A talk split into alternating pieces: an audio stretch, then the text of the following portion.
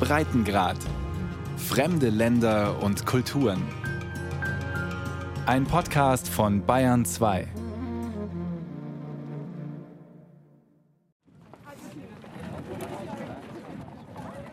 Ein kleiner Schotterparkplatz am Ende eines Feldweges mitten im Nirgendwo. Am frühen Nachmittag sammeln sich hier, am Rande von Grande-Sainte, einem Vorort der nordfranzösischen Stadt Dünkirchen, hunderte Menschen, Geflüchtete, Migranten. Jeden zweiten Tag in der Woche findet hier eine Essens- und Kleiderausgabe von verschiedenen Hilfsorganisationen statt. Das Rote Kreuz bietet medizinische Versorgung an. Eine Organisation stellt einen Generator auf, schließt eine Palette mit Mehrfachsteckdosen an. Vor den weißen Kleintransportern und den Steckdosen bilden sich lange Schlangen. Hauptsächlich Männer, die meisten von ihnen in zerschlissenen Hosen, abgewetzten T-Shirts und mit Gummilatschen an den Füßen warten darauf, ihre Handys aufzuladen, eine weiße Plastiktüte mit Lebensmitteln zu bekommen oder auf ein paar passende geschlossene Schuhe. Lange nicht alle, die hier auf Essen oder Kleidung warten, haben eine Chance auf Asyl in der westlichen Welt. Viele sind vor der Misere in ihrem Heimatland geflohen, werden landläufig als Wirtschaftsmigranten bezeichnet. Cordo, ein junger Mann mit weinrotem T-Shirt und FFP2-Maske, will sich gerade in eine der Schlangen einreihen.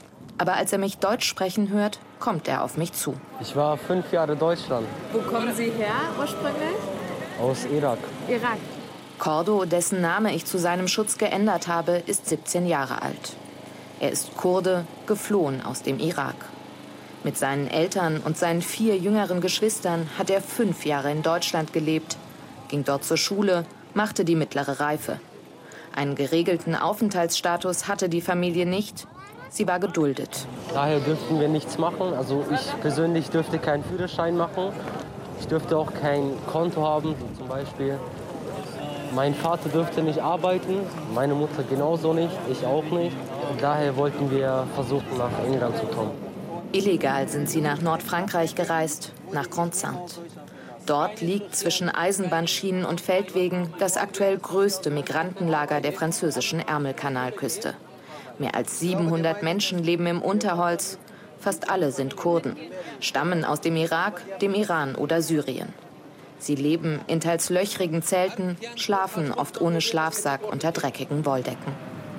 Alle, die hier sind, wollen nach Großbritannien. Irgendwie. Das Camp ist eine Art Durchgangslager, der vorletzte Abschnitt eines langen und beschwerlichen Weges vieler Geflüchteter. Das Ziel ist hier nah. Bei gutem Wetter können Sie die britische Küste sehen. Sie liegt keine 40 Kilometer entfernt. Cordo nimmt mich mit ins Camp. Von dem kleinen Schotterparkplatz aus, auf dem die Hilfsorganisationen Essen und Kleidung verteilen, gehen wir einen breiten Feldweg voller Schlaglöcher entlang. In den Büschen links und rechts liegt Müll. Es stinkt nach Urin und Exkrementen. Toiletten gibt es keine. Die einzige Wasserstelle steht am Parkplatz. Ein großer Plastiktank mit einem Wasserhahn. Wir wollen hier weg, also wir bleiben nicht gerne hier, aber wir wollen hier so schnell wie möglich weg. Die Fahrt im Lkw-Container durch den Eurotunnel oder auf der Fähre von Calais aus nach Dover aber ist so gut wie unmöglich geworden. Jeder Lkw-Container wird von Polizisten mit Wärmebildkameras gescannt. Geräte, die einen menschlichen Herzschlag aufspüren können, kommen zum Einsatz. Aber wohl niemand, der es bis hierhin geschafft hat, lässt sich durch diese und andere Kontrollen vom Versuch abhalten, den Ärmelkanal zu überqueren. Die Route führt nun übers Meer. Ein gefährlicher Weg über Europas meistbefahrene Wasserstraße. Schlepper verdienen Millionen.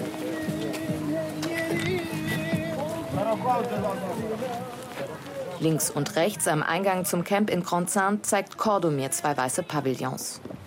Das sei der Platz, an dem die Überfahrten organisiert werden, sagt er. Schlepper oder zumindest ihre Mittelsmänner lebten hier, mitten unter den Geflüchteten. Schleuse sind hier, ähm, die sind aber ein bisschen verheimlicht. Also die sagen nicht so offen, dass die Schleuse sind. Man muss herausfinden durch Leute, durch Kontakte. Cordos Familie hat Kontakte.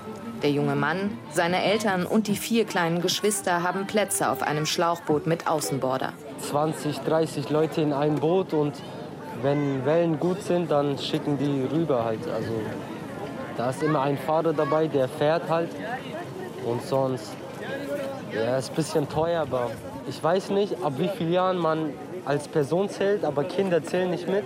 Aber pro Person dann 2000 durchschnittlich. Wie Cordo und seine Eltern das Geld für die Überfahrt aufgebracht haben, erzählt mir der junge Mann nicht. Nur, dass sie es schon dreimal versucht haben, dreimal gescheitert sind. Wir hatten sehr viel Pech. Ähm, einmal hatten die Westen vergessen, Schwimmwesten. Einmal ist das Boot nicht gekommen. Einmal wurden wir normal erwischt von der Polizei. Die haben das Boot kaputt gemacht und ähm, haben dann direkt gesagt, geht zurück hierher. Keine Verhaftung, keine Abschiebung. Die französische Polizei will Ärger und vor allem Aufwand mit den Geflüchteten so gut es geht vermeiden, in vollem Bewusstsein, dass es die Menschen erneut versuchen werden. Wie Cordo und seine Familie. Aber das Zeitfenster für eine Überfahrt wird immer kleiner. Mit dem Herbst und Winter kommt auch das schlechte Wetter. Die See wird rauer und die ohnehin schon gefährliche Überfahrt über den vielbefahrenen Ärmelkanal wird immer riskanter. Trotzdem wollen er und seine Familie nach Großbritannien, auch wenn für Cordo, im Gegensatz zu vielen anderen im Camp, dort nicht das gelobte Land per se wartet. Ob es besser ist, wissen wir nicht, aber wir wollen halt neues Glück probieren. Also wir, wir müssen schauen, was wir dort bekommen. Aber in Deutschland haben wir leider nichts bekommen, wir wurden nicht akzeptiert. Da, daher mussten wir leider gehen.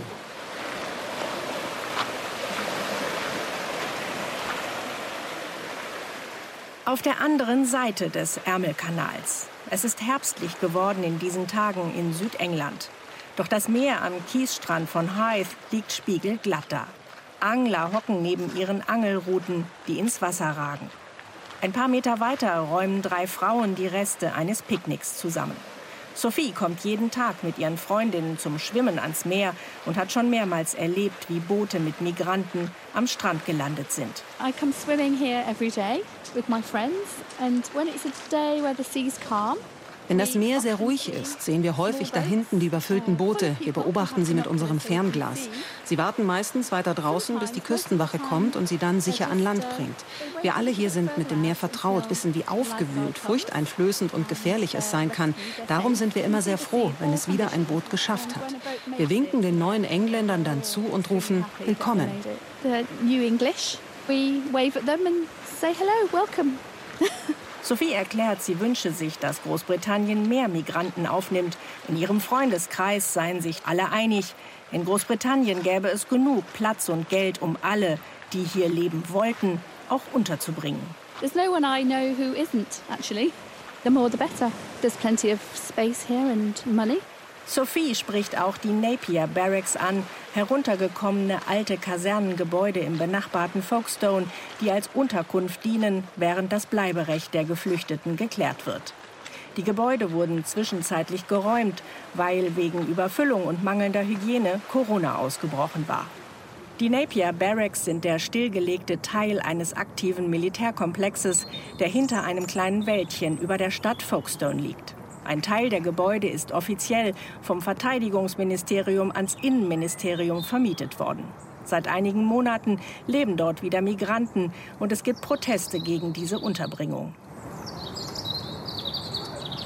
Der Zaun um das Areal ist mit einem dunkelblauen Sichtschutz bespannt. Der sei erst kürzlich hochgezogen worden, erzählt man mir in der Nachbarschaft, wegen der neugierigen Journalisten. Das Innenministerium sieht Berichterstattung über die Kasernen nicht gerne. Hinter dem blauen Sichtschutz sieht man schemenhaft Sicherheitsleute mit neongelben Westen auf und ab gehen. Durch einen Schlitz in der blauen Bespannung fällt der Blick auf ein Volleyballfeld, auf dem ein Dutzend dunkelhäutige junge Männer sich den Ball zuspielen. Davor sind mit Holzrahmen eingefasste Beete zu sehen, in denen spärlich Blumen und Gemüse sprießen. Ein junger, dunkelhäutiger Mann biegt um die Ecke. Lässige Sportjacke, ein auffälliges silberfarbenes Kreuz um den Hals. Er strebt auf einen Eingang in der blauen Umzäunung der Napier Barracks zu. Als ich versichere, ihn nicht zu filmen, erzählt mir John, dessen Namen ich geändert habe, seine Geschichte. Überprüfen kann ich sie nicht. John sagt, er stamme aus Eritrea und sei bereits seit 2014 unterwegs, habe sich über Äthiopien, Sudan, Libyen, Italien und die Schweiz nach Frankreich durchgeschlagen. From Eritrea to Ethiopia, then Sudan, then Libya, then Italy, Swiss and France. Yeah. In Europa habe er in verschiedenen Ländern auf Papiere gewartet, am längsten in der Schweiz. Am 14. Juni sei er dann mit einem Boot über den Ärmelkanal nach England gekommen. Das sei auch nicht riskanter gewesen, als das Mittelmeer zu überqueren oder überhaupt erst mal aus Eritrea nach Äthiopien zu fliehen. Ich konnte nicht ruhig in meinem Haus schlafen. Immer kam Polizei, das Militär. Sie wollten einen in die Armee stecken. Das wollte ich nicht. Ich wäre da nie wieder rausgekommen. Und ich hätte schon beim Grenzübertritt von Eritrea nach Äthiopien getötet werden können. Das war unglaublich gefährlich. Er habe Verwandte in London und die Vorstellung, dass es in England einfacher sei zu arbeiten als im Rest Europas. Man werde nicht so häufig nach Papieren gefragt. 60 Prozent der Jobs gingen ohne Papiere und der Polizei sei das egal, meint John. 60 Prozent ist, they don't ask, you can work, and the police don't care. Bevor er in den Napier Barracks untergebracht wurde, habe er schon einige Wochen in London in einem Hotel gelebt. Von dort aus sei er illegal auf dem Bau arbeiten gegangen. John zeigt auf Rohbauten auf der anderen Straßenseite, wo Beton gemischt wird. Ich würde da sofort anfangen. Ein zweiter junger Mann stößt zu uns, Gary, im Trainingsanzug. Er daddelt mit seinem Handy und möchte auch nicht sein Gesicht in eine Kamera halten. Auch Gary kommt aus Eritrea und hat schon sieben Jahre lang in Deutschland gelebt. Dort ist er zur Schule gegangen und hat sich mit Jobs über Wasser gehalten. Realschulabschluss bis 9. Klasse. Und ähm, dann habe ich einfach Aushilfe gearbeitet. Anfang Juni gelang ihm dann auch die Flucht über den Kanal von Calais nach Dover. Mit Schlauchboot ist das ganz, ganz gefährlich. Wenn irgendwas passiert mit dem Schlauchboot, dann hast du keine Sicherheit. Ich weiß nicht, ob du stirbst. Ich habe das einfach meine Liebe verkauft. Entweder gehe ich in England, entweder sterbe ich nicht mehr. Obwohl er in Deutschland sicher leben konnte und auch über die Runden kam, wollte auch Gary unbedingt nach Großbritannien, weil er sich hier Anerkennung als politischer Flüchtling erhofft. Ich wollte Reisenpass haben in Deutschland. Ne? Ohne Reisenpass darf ich nicht reisen. Also in Europa, in, in Afrika darf ich nicht reisen. Die sagen, ich muss vom eritreischen Botschaft Papier holen. Aber wenn ich in Botschaft gehe, da muss ich ein Papier unterschreiben, dass meine Heimat gut ist, sowas. Aber ich bin nach Deutschland gekommen wegen Politik. Deswegen wollte ich nicht zum Botschaft gehen. Das war für mich gefährlich. Es kann sein, die Deutschen bringen mich zurück nach meiner Heimat. Gary rechnet damit, dass auf der britischen Insel seine Odyssee zu einem guten Ende kommen könnte. Bis jetzt fühle ich mich ganz gut. Ich habe auch große Hoffnung, dass ich hier ähm, einen Reisenpass bekomme und also Sicherheit sowas zu haben. Auch John hofft, dass er nun nicht mehr ewig warten muss auf die ersehnte Nachricht, im Land bleiben zu dürfen. Freunde aus Eritrea hätten in Großbritannien bereits Aufenthaltsgenehmigungen bekommen.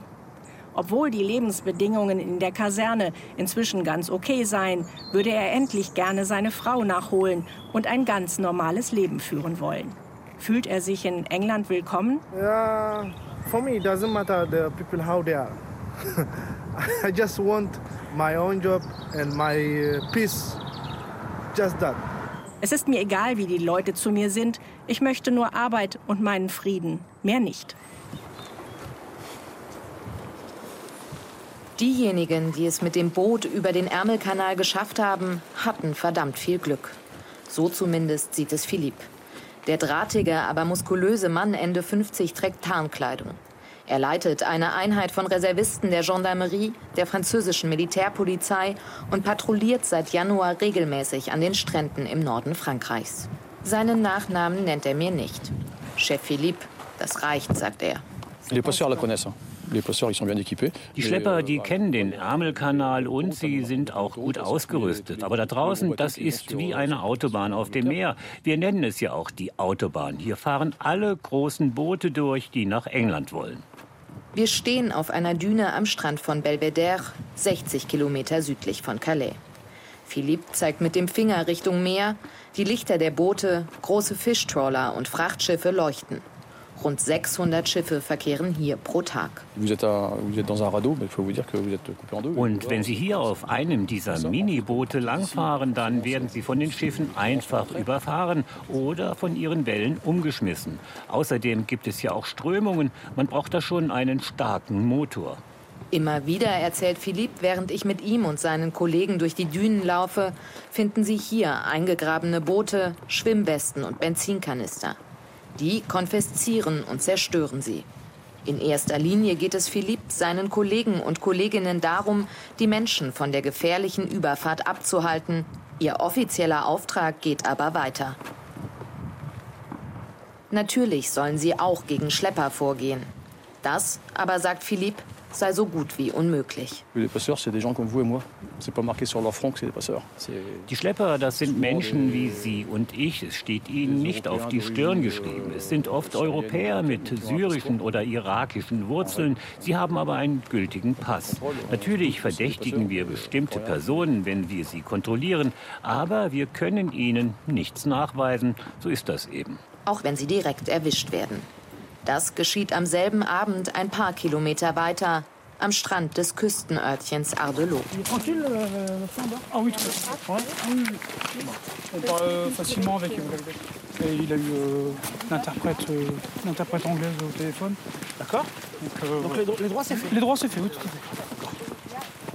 Die Gendarmerieeinheit von Kapitän Ludovic Collier hat einen jungen Mann festgenommen. Einen Schlepper vermuten die Beamten. Der Mann werde nun in Polizeigewahrsam genommen, erklärt Collier. Il est en train de préparer un départ à l'aide d'un jet ski. Il allait se mettre à l'eau pour partir. Voilà.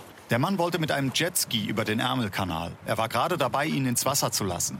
Mitten in der Nacht. C'est naturellement euh, suspect. On ne met pas euh, pour du tourisme ou pour de l'amusement.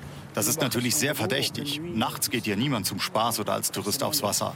Das müssen wir natürlich kontrollieren, zumal die Person uns nicht erklären kann, was sie hier wollte. Ludovic Collier und seine Kollegen rätseln. Wollte der Mann Menschen auf dem Jetski nach Großbritannien bringen?